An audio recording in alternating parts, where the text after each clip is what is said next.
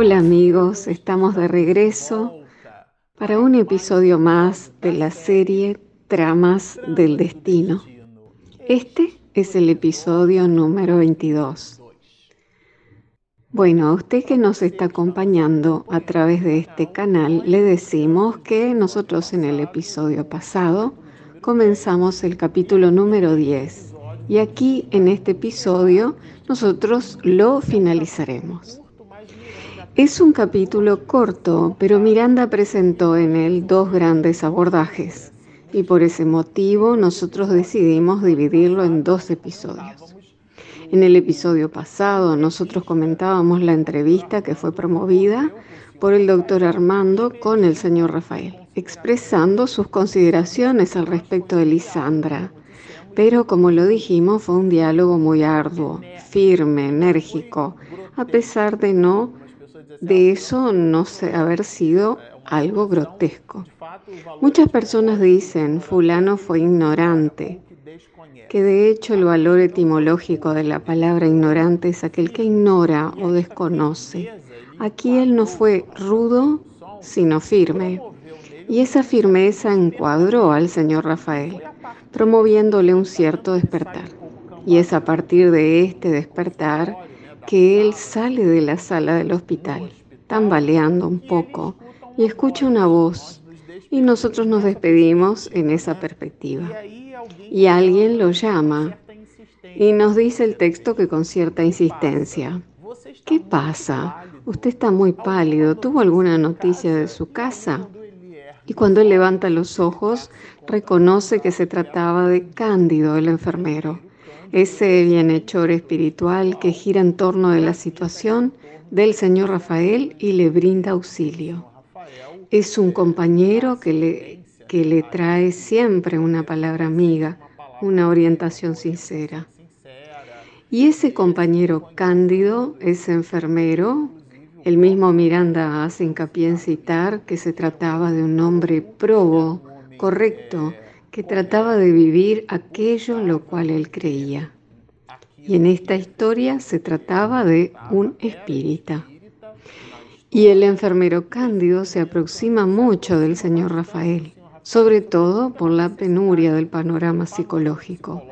Y cuando sale de la sala de esa entrevista, en ese escenario eh, al cual nosotros se lo describimos a ustedes, y del abordaje en el que le dijo que la niña Lisandra se había enfermado muchísimo, porque se trataba de una enfermedad de la mente, ese trastorno psiquiátrico que todo hacía pensar que la llevaría a una total alienación mental. Eh, independiente de su situación, que era muy grave en definitiva, él era su padre, y allí estaba el doctor Armando hablándole de su propia hija, y eso tocó el alma del señor Rafael. Y en ese escenario, en esa situación, es cuando aparece el enfermero Cándido. Él menciona que su hija se había enfermado y, Cándido le dirá así, veamos, amigo mío, ¿en dónde está su confianza en Dios? ¿Ya oró suplicando ayuda? Venga conmigo y le hace una cariñosa invitación. Y ambos se dirigen a un ambiente, a una sala diferente. Y cuando llegan a ese espacio, el enfermero Cándido le propone un pañuelo diferente, que lo denominará, este aquí es mi secante de lágrimas. Y ese enjugador de lágrimas del enfermero Cándido era nada más y nada menos que el Evangelio según el Espiritismo, expedido por el querido maestro de León, estamos hablando de Allan y es presentado el Evangelio y le entrega al señor Rafael el libro y podemos imaginarnos la escena. Entonces le solicitó que lo abriera en cualquier lugar y que hiciera la lectura y después de ella una oración. Y Miranda dice así, la oración salida de lo profundo del corazón, fluyendo en dirección al Padre, templaba las energías puras de las divinas concesiones y retornaba como poderoso agente restaurador. Entonces modificaba el psiquismo del propio señor Rafael. Era un bálsamo lo que el enfermero Cándido estaba proporcionándole. Y él después de la oración comentaba Miranda incluso que el enfermero le aplica un pase, una transfusión de energías. Y él lo recibe. Y después de la lectura, de la oración y del pase, dentro de la propuesta del diálogo entre ambos, el mismo enfermero le pregunta cómo se sentía. Y él dirá, me siento mejor como jamás antes me ha sucedido. Era realmente lo que él lo describe como algo inexplicable. El mismo autor espiritual dirá que él no cambió su comportamiento de un momento a otro. Y nosotros tenemos la costumbre de decirlo en broma, que a excepción de los electrones que saltan de una esfera hacia otra, en la naturaleza nada da saltos, porque los procesos son graduales. Entre un día y otro existe una claraboya. Cuando el sol se despide en la línea del horizonte, va manchando el cielo de amarillo, anaranjado y después muy tenue. Nosotros observamos la aparición de las estrellas en la bóveda celeste, salpicando el firmamento, y ellas se intensifican. Y si no hubieran nubes en la oscuridad total de la noche, eh, se va mostrando otro panorama. Pero la noche no se presenta ante nosotros de golpe. Asimismo, cuando nosotros observamos los colores de un arco iris, en su centro los colores son bien definidos, pero en los bordes son justapuestos, como un tipo de interpolación de frecuencias entre un color y el otro. ¿Qué son las variaciones de un tono? A las cuales denominamos comas en el tono o en el semitono que en la armonía nosotros decimos que el timbre o el color del sonido, que se trata de una definición sofisticada sobre ese asunto. Pero desde el punto de vista de la física, es la variación vibratoria del tono, de la tonalidad básica. Entonces, por ejemplo, si tuviéramos cualquier cosa que emitiera 440 vibraciones en un intervalo de un segundo, nosotros tendremos un la natural. Entonces imagínense que si yo lograra apretar la tecla 440 veces por segundo, produciría un La, pero dependiendo de la superficie, de la forma de la perturbación de las moléculas del aire, yo tendré variaciones 440, 438, 439, 441. Por ese motivo nosotros logramos distinguir a través del oído un sonido mecánico de un sonido electrónico. Pero el sonido mecánico produce una oscilación en ese proceso vibratorio. Y es sobre esa oscilación que estamos hablando aquí, esa oscilación del alma, de la mente. Y Miranda explora un poco más esa perspectiva de la oración, la que forma parte de ese mecanismo, sobre todo cuando nos dice así, la oración no siempre modifica las cosas. Aquí es el enfermero Cándido hablando pero siempre nos modifica, miren qué deleite, ayudándonos a ver y a entender los acontecimientos por el ángulo correcto a través del cual deben ser examinados. Existe un opúsculo, un libro muy poco leído y estudiado entre nosotros que se llama La oración, expedido por Allan Kardec. Él hace un análisis, es muy completa la obra, se les recomendamos mucho su lectura. Y allí Allan Kardec nos dirá que la oración, que es la oportunidad en la que un espíritu abre la boca de su alma para conversar con el Padre, así Él establece un campo de sintonía. Y entonces, ¿qué sucede con eso? Nuestro discernimiento se va ampliando. Entonces, en aquel momento en el cual nos permitimos orar, porque recordemos que la rabia puede cegarnos, nosotros hablamos de la ignorancia, que es cuando se ignora, se desconoce. Y cuando la persona está con rabia, ella queda ciega. Y la oración proporciona esa visión sobre todo en los procesos de intuición, principalmente porque nuestro espíritu amigo, el ángel de la guarda, sea cual sea el nombre que usted quiera darle, él está a su lado, esperando que usted sintonice con él. Y la oración es ese instrumento. Y Miranda nos dirá nos escribe lo que el enfermero dice, que la oración no siempre modifica las cosas. El objetivo de orar para pedirle a Dios no significa que se modificará el panorama reencarnatorio, modificando eh, precisamente en ese opúsculo, en este libro, hay un cuestionamiento sobre ese tema, porque podremos pensar así. ¿Por qué le pediré a Dios algo si Dios es omnipotente, omnisciente y está presente en todo?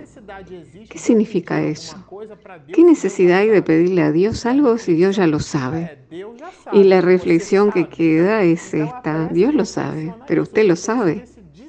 Entonces la oración proporciona eso, ese discernimiento que necesito hacer, Señor, porque yo no lo sé. Entonces, cuando la persona está en una situación muy difícil, metafóricamente en un huracán, ¿cuál es el lugar menos peligroso de permanecer? ¿En un tornado? Es en el epicentro del huracán, es en el epicentro del tornado, en donde usted tiene menos movilidad de la materia. Entonces, dentro de este análisis metafórico, la persona necesita permanecer en el propio centro. Ella necesita orar. Y es sobre eso que nos habla Manuel Filomeno de Miranda. Solo que después de que el panorama psíquico del señor Rafael se modificara, sucede algo precioso en esta dirección.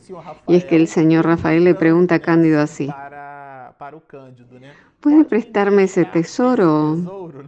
O sea, él le pide el libro. Es una escena muy noble y aquí ya tenemos una importante información. ¿Y cuál es esa información?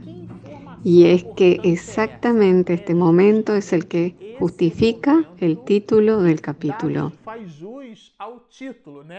Luz en una noche oscura. Este es el momento de luz en el cual el señor Rafael Ferguson es bañado por sí mismo, primero junto al enfermero, perdón, primero junto al médico, y ahora este bálsamo proporcionado por el enfermero Cándido. Y él reconoce que el libro le había modificado su estructura íntima. Y por eso se lo pide prestado a Cándido. Recuerde que no obstante, todo continuará como antes, o tal vez empeore, pero usted lo verá todo mejor.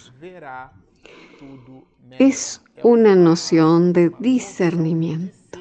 Ahora bien, eh, si nosotros comentamos anteriormente que existen espíritus estoicos en esta historia, principalmente la madre de Doña Artemis, la propia Doña Artemis, Hermelinda, y Miranda aquí presenta ese espíritu haciendo parte de estos procesos de modificación del panorama psíquico, mental y psicológico del señor Rafael Ferguson. Él se está refiriendo a doña Adelaide, que está en el mundo espiritual y que nosotros hablamos un poco sobre ella. Y metafóricamente recordamos al Padre de Jesús, que casi no aparece en la historia de la humanidad, pero fue quien sostuvo por mucho tiempo al Hijo en sus brazos, protegió a María, le dio a él una profesión y sin embargo se despide de la historia de la humanidad dejando parcas referencias. Solo su nombre y el hecho de haber sido el Padre de Jesús, el gobernador del orbe, pero que sin embargo fue un hombre muy importante dentro de ese proceso de la historiografía. Aquí doña Adelaida va en la misma dirección y Miranda hace hincapié en mencionarlo cuando nos dice así. Doña Adelaida, gracias a la bondad de Dios, había sido la autora de aquellos sucesos oportunos. Entonces el señor Rafael estaba siendo amparado por la propia suegra, ahora desde el mundo espiritual. Ella estaba ayudándolo. Entonces ella teleguió al médico te le guió al propio señor Rafael, te le guió al enfermero Cándido. Proporcionó mecanismos para que él pudiera ubicarse en el epicentro de su situación. Aquello que el propio Miranda lo denominará en el capítulo como el maestro dolor. Entonces es eso lo que le sucede a él. Y quien lo provoca es nada más y nada menos que doña Adelaida, la madre de doña Artemis, la suegra del señor Rafael Ferguson. Ahora en su condición de espíritu y desde la espiritualidad, desde la erraticidad. Decimos así, apoyándolo dentro de un plano invisible.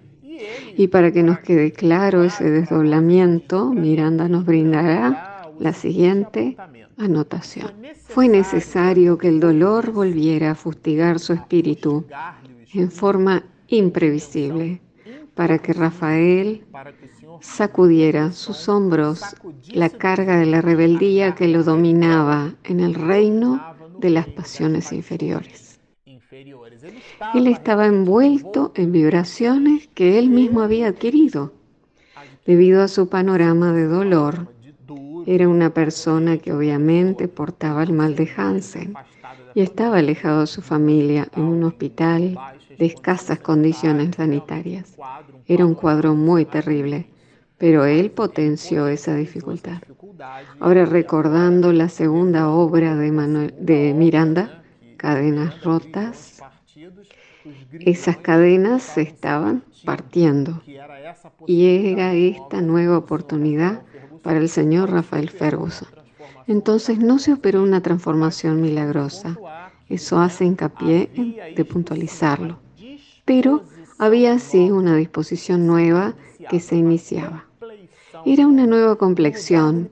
En lugar de pensar en cosas horribles y de movilizarse en el odio, en la rabia, en la discordia, ella pasaba a adquirir una complexión diferente. Llegó a solicitar el Evangelio para leerlo. Él verdaderamente fue movilizado. Sale de la clínica inquieto, tambaleante. Después tiene a Cándido que lo abraza. Hacen un Evangelio. Cándido le da un pase. Conversa con él y tiene a doña Adelaida, su suegra, en el mundo espiritual. Y aquí va un mensaje para aquellos que tienen problemas con las sus suegras este caso aquí fue simplemente la suegra. Y dígase de paso que se trataba de un espíritu superior. A propósito, existe una tesis entre nosotros, que la mayoría de los espíritus superiores son del sexo femenino.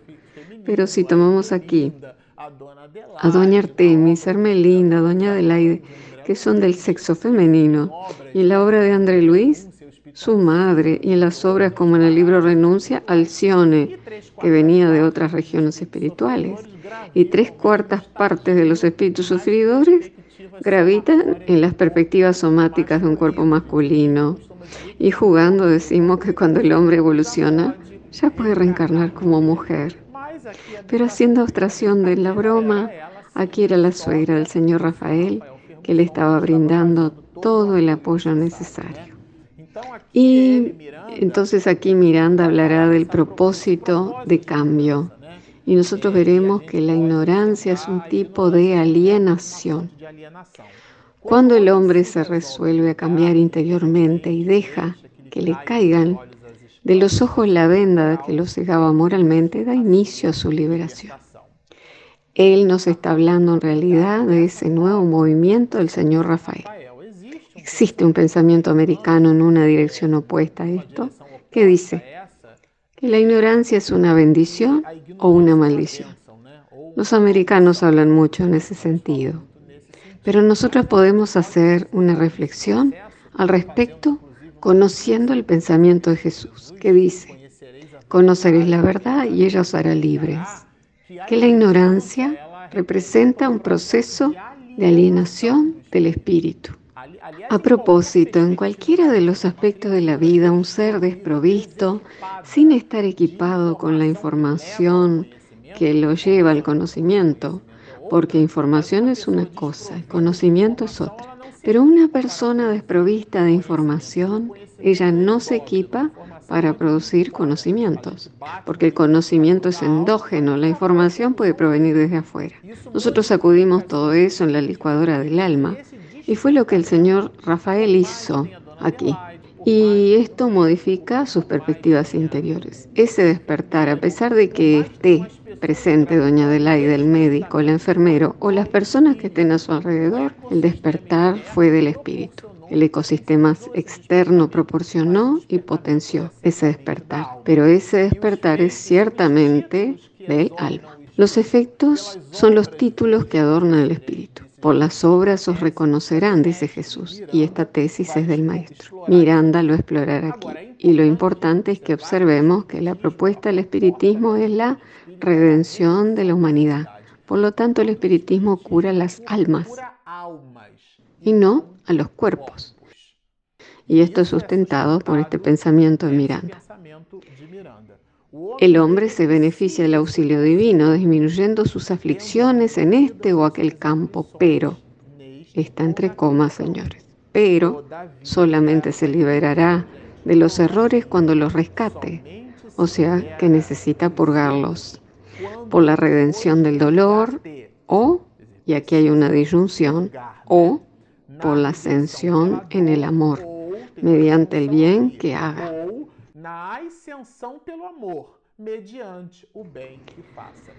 Esto es maravilloso porque esto nos muestra que nosotros no pagamos el mal con el mal. Lo que Dios quiere es que aprendamos y Miranda nos dice que este proceso de aprendizaje del punto de vista de la pedagogía divina se puede dar a través de lo que denominamos rescate. Entonces en el medio espírita las personas dicen, ah, tiene que pagar. Pero la relación con Dios no es una relación contable. En ese sentido, debo tres y pago tres. Tal es así que en la parábola de los talentos Jesús nos muestra la multiplicación de los talentos. Dentro de ese proceso de reciprocidad le devolvemos a Dios. Los bancos usan mucho esa expresión, reciprocidad entre el cliente y el banco, el proceso de fidelidad. Esa reciprocidad con Dios significa que Dios invierte en nosotros y nosotros le retribuimos a la divinidad con los hechos. Y a medida que lo hacemos, ya que Dios quiere que aprendamos y no que suframos. El sufrimiento es una elección de la criatura y no de la divinidad. Cuando el ser no se revela, cuando nosotros aprendemos la lección, ahí entra la disyunción de Miranda, o por la ascensión a través del amor mediante el bien que hace. La tesis es de Jesús. Solo el amor cubre una multitud de pecados. Entonces nosotros no pagamos esa relación de culpable a pesar de que usamos mucho esa expresión en el mundo espiritista, incluso de manera viciosa, sin deducir de hecho de qué es lo que estamos hablando. Entonces como en realidad son mecanismos de acción y reacción. Si yo como una feijoada, tal vez tendré una indigestión, que yo mismo me lo provoqué por mi propia insensatez. Pero eso será atenuado por la misericordia divina. Y Miranda finalmente hablará sobre el cambio del timón de la vida y de la trayectoria. La llamada de los cielos a la responsabilidad y al deber mayor en el ápice de los sufrimientos conseguía sugerir a Rafael el cambio de actitud mental e íntima. Entonces, él a partir de aquí se estaba modificando. Este capítulo es sensacional. Por eso es una luz en la noche oscura. ¿Qué es esa luz? Es el cambio del psiquismo del señor Rafael Ferguson. Tal cambio lo estudiaremos juntos en el próximo episodio. Bueno, como ustedes observan, este libro es sensacional, no tengo otra palabra para denominarlo. Y si usted nos está mirando y aún no se inscribió, por favor hágalo en Espiritismo Medio Unidades. Y si usted nos está escuchando por las herramientas de podcast, sea o por iTunes o por Spotify, nosotros tenemos un aplicativo disponible gratuitamente en Google Play y en Apple Store. Y usted puede visitarnos en este canal, inscribirse y elegir la campanita. Así cuando mi esposa realiza la cuidadosa edición, usted será notificado inmediatamente. Entonces están hechas las invitaciones, descarguen nuestro app, inscríbase a nuestro canal, síganos y mucha paz.